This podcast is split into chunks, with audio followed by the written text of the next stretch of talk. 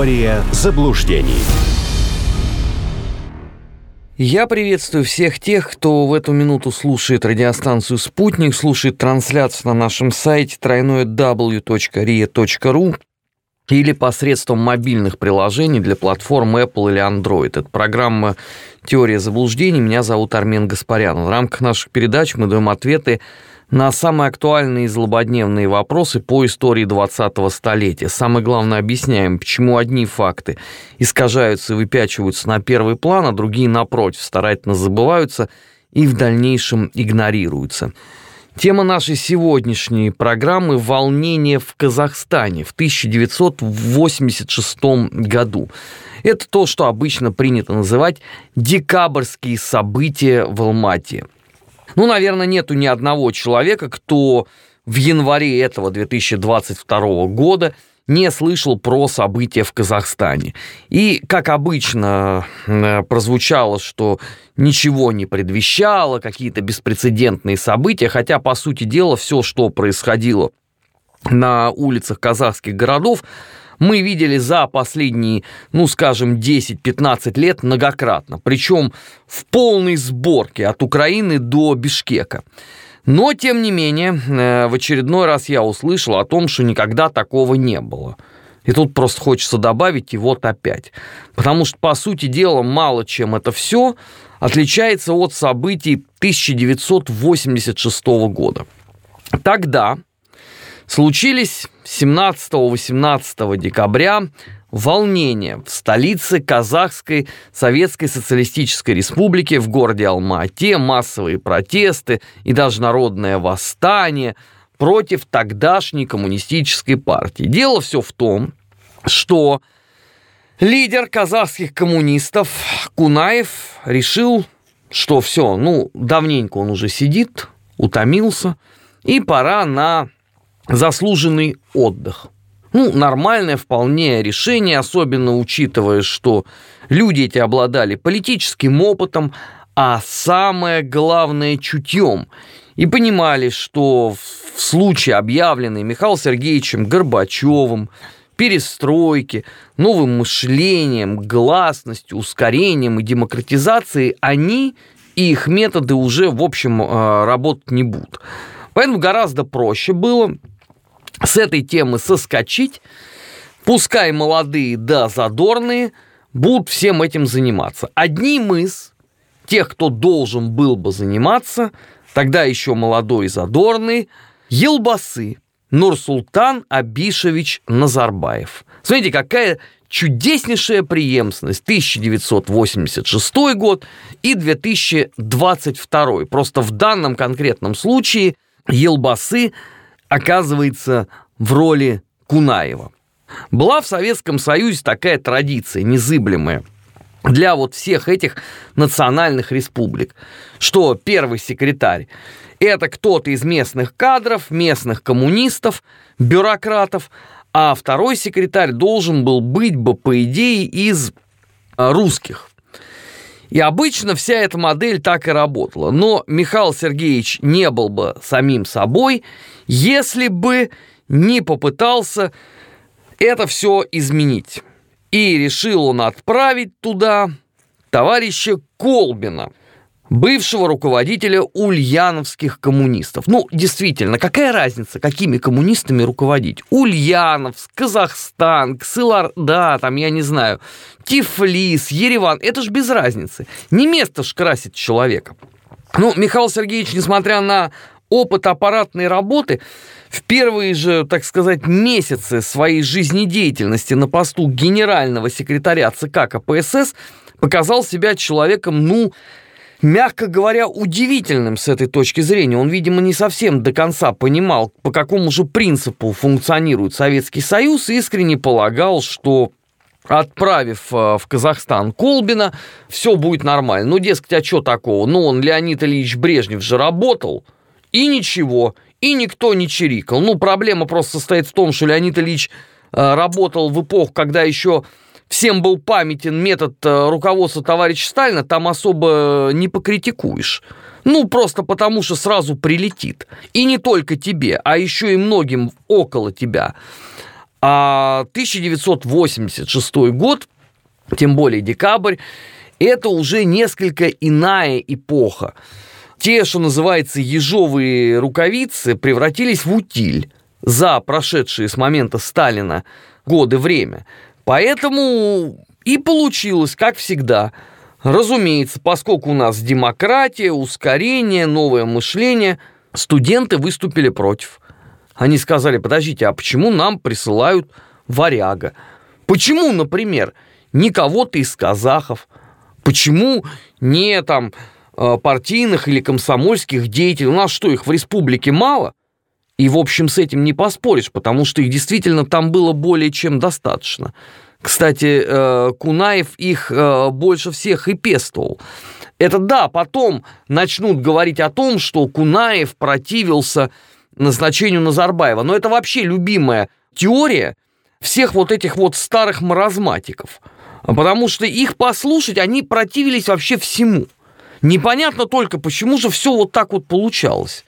Но это они, к сожалению, не удосужились объяснить э, в своих воспоминаниях. Просто зафиксируем, что Нурсултан Абишевич тогда вполне мог круто подняться. Но нет, э, Колбин и, разумеется, казахские студенты вырулили на акцию протеста. Как говорили тогда в Советском Союзе, это была акция мелкобуржуазного национализма. Я не понимаю, а что там было мелкобуржуазного? Это был самый, что ни на есть, обычный бытовой случай проявления национализма. Да, он был первым за многие годы в Советском Союзе, потому что товарищ Сталин отбил э, у поколений советских э, людей желание поспекулировать на теме своего, так сказать, национального происхождения. Но опять же, повторяю, к 1986 году вся эта конструкция уже давным-давно разболталась. И казахи были первые. А потом когда все посмотрели на их усилия, разумеется, что пошла цепная реакция. И вот этот бытовой национализм в союзных республиках стал в какой-то момент не бытовым, а политическим. Ну и расцвет, конечно, этого всего придется на 89-е, 90-е, 91-е года. Ну, кстати, в некоторых республиках до сих пор эта дурь так и не выветрилась. Ну, это, наверное, уже просто безнадежно ждать. Так вот, студенты вышли с требованиями самыми разнообразными. Естественно, что э, любители поспекулировать на национальных, э, так сказать, приоритетах со всего э, Советского Союза живенько это все поддержали. По формальному признаку, за что выступали э, эти студенты? Э, они говорили о том, что есть как бы серьезные экономические сложности, что правда – Действительно, в Советском Союзе они были. Что Казахстан э, развивается поступательно, у них э, увеличивается естественный прирост населения, соответственно, руководить ими должен казах. Ну, кто бы спорил, действительно, все это так и есть, а по поводу экономических сложностей газеты уже действительно стали писать. Потому что если вы поинтересуетесь своих родителей, они вам с удовольствием расскажут, что, например, до 1985 года, что у нас было в новостях? Повернули реку вспять, открыли завод, там, я не знаю, построили мост и усилили надои. Никаких других новостей в стране, в принципе, не существовало. Только такой один сплошной безостановочный триумф воли – а вот начиная с 86 -го года стали откровенно писать, что да, это у нас не так, тут у нас есть проблемы, здесь не все гладко. Ну, естественно, что студенты, как самая пассионарная часть общества, а именно молодежь является всегда таковой, а, восприняли это буквально дословно. Ну и, соответственно, понеслась душа в рай – волнение, крики, ну все вот то, что вы видели вот сейчас, э, в январе 2022 года. В полной сборке. Примерно столько же уголовных дел было возбуждено. Комитет государственной безопасности работал, не покладая рук, так сказать, вычленяя зачинщиков э, безобразий, нещадно гнобя преподавательский состав университета, который, собственно, попустительствовал таким низменным настроением. Ну и дальше чего? Чем закончилась эта история? Ничем. Потому что Михаил Сергеевич Горбачев был органически не способен принимать жесткие меры. Вы знаете, есть такая вот категория людей, которым ничего серьезного доверить нельзя. Можно, конечно, спорить, почему это было так. Потому что Михаил Сергеевич был подкаблучником под Раисой Максимовной, да, которая вся такая вот воздушная, куда-то там в империях стремящаяся. Или просто он сам по себе такой. Но ни одно жесткое решение Михаил Сергеевич был принять не способен. Ни в волнениях там ферганских, ни в волнениях там э, армяно-азербайджанских, ни в прибалтийских – Никогда, как только дело доходило до того, чтобы жестко отреагировать на беспредел, Михаил Сергеевич, разумеется, куда-то тут же исчезал с поверхности. И тема замыливалась. Поэтому уже в конце 1987 года об этих событиях центральная печать, например, ничего не говорила. Да и региональная тоже. Невыгодно, потому что каждый срубил свое парное на этом – Казахские националисты поняли, что в принципе при известном желании можно вполне себе удачно раскачивать лодку. Казахские деятели Компартии, те самые, которые потом займутся тотальным деребаном всего наследия Советского Союза, поняли, что никаких мер Москва к ним применять не будет. Потому что для этого э, должен быть у кого-то в политбюро мужской характер. А Горбачев еще и параллельно вокруг себя собрал таких же абсолютно поразительных людей. Я удивляюсь до сих пор, когда слушаю, там, например, в прошлом году, да, о том, что вот там, значит, были негодяи и подлецы Шеварнадзе, Яковлев и сам Горбачев, а все остальные были подлинные марксисты – которые вели классовую борьбу и строили коммунизм. Так у меня вопрос, а чем мы настроили-то в результате? Ну, вы за 6 лет спустили страну в компост коллективными усилиями. При этом все это делалось под эгидой, значит, верных э, ленинцев, верных э, строителей коммунизма. Кстати, э, в их рядах, просто есть кто-то не понимает, находился и будущий Елбасы, но Султан Абишевич Назарбаев. А теперь вопрос, а кто же проводил стремительное избавление от всего советского наследия, вообще от всего советского, в том числе от русских людей, на территории Казахстана последние 30 лет. Но это все кто делал? Какие шпионы из ЦРУ прилетели? Или там, я не знаю, масоны, рептилоиды? Да нет, это делал вполне себе Нурсултан Абишевич Назарбаев. Абсолютный, двухсотпроцентный циник и прагматик. Он прекрасно понимал, что для того, чтобы хорошо жить, мало иметь природный ресурс, которых в Казахстане немало. Надо еще стараться есть с двух рук, при этом каждому давая обещание и каждому намекая, что да ты там не обращай внимания на мои там дивертисменты, это все ерунда. Посмотрите, как, как Назарбаев действовал. Вот с одной стороны, да, одни из соучредителей ОДКБ, Евразийского пространства, таможенного союза, вроде вот все хорошо. А с другой стороны, тюркский мир и памятник в Турции духовному лидеру тюркского мира. Это я имею в виду Назарбаева. Вот на днях у нас, значит, в средствах массовой информации стали рыдания проистекать. Кого назначили, значит, в новое казахское правительство? А кого вы там ожидали увидеть? Но этот вектор появился в 1986 году. Казахский национализм, тюркский мир. Вот он и продолжается. По сути дела, республикой руководят люди в той или иной степени выходцы либо из клана Назарбаева, либо люди, у которых только это есть идеология. И никакой другой там не будет.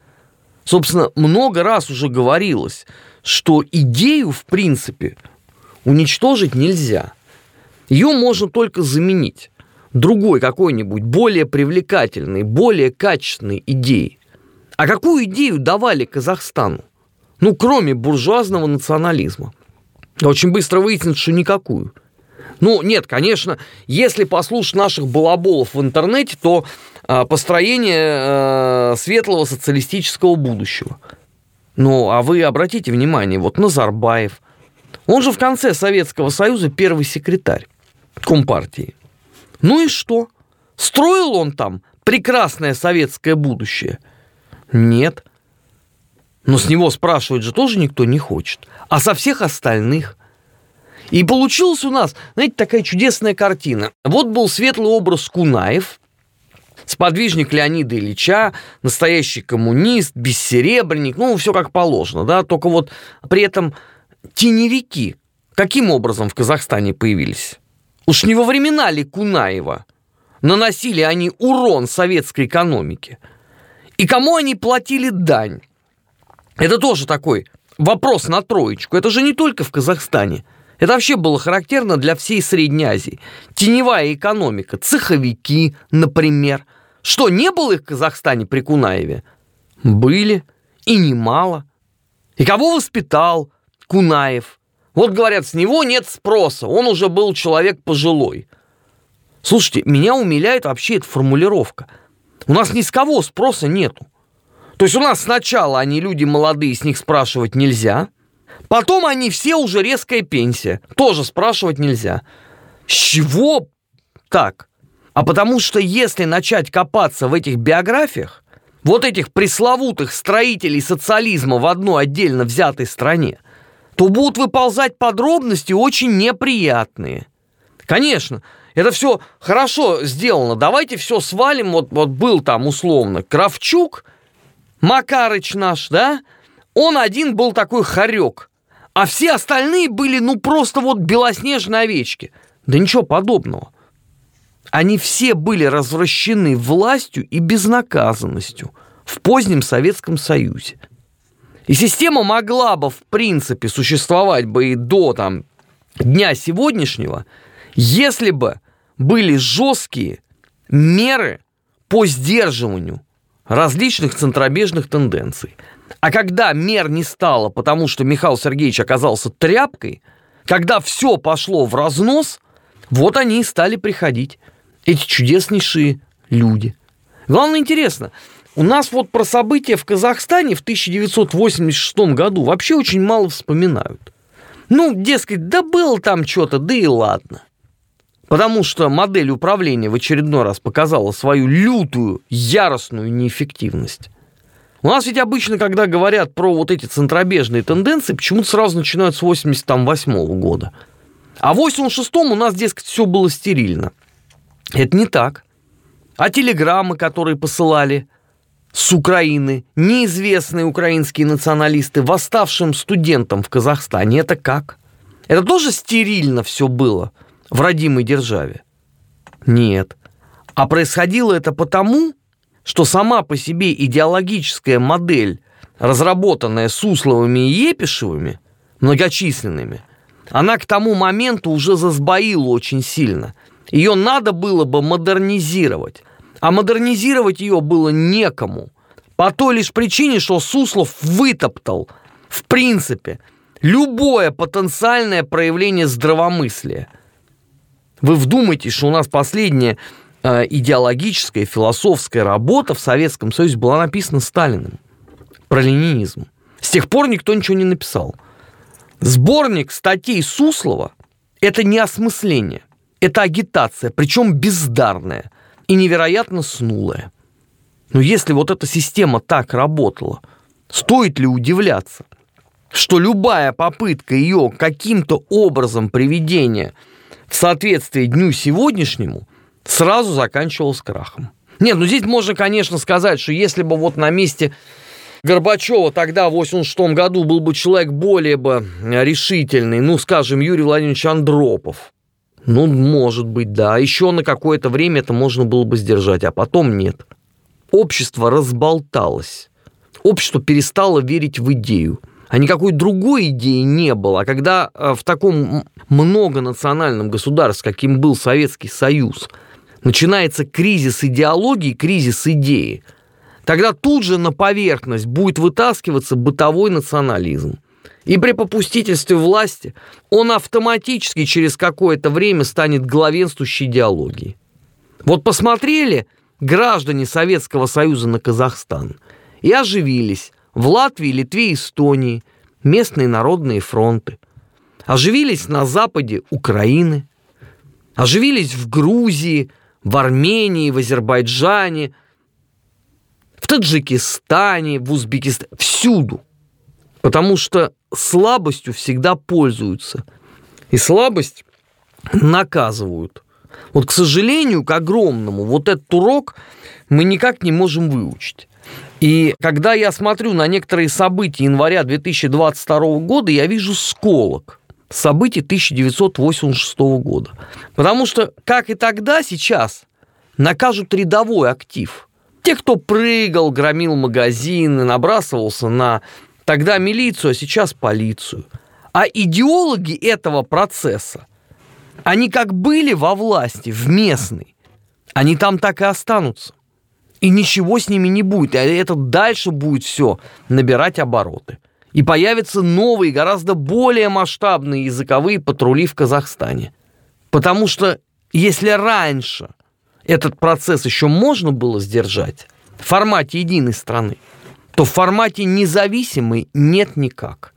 И именно по этой причине политическое руководство Казахстана всегда с любовью и трепетом вспоминает события 1986 года.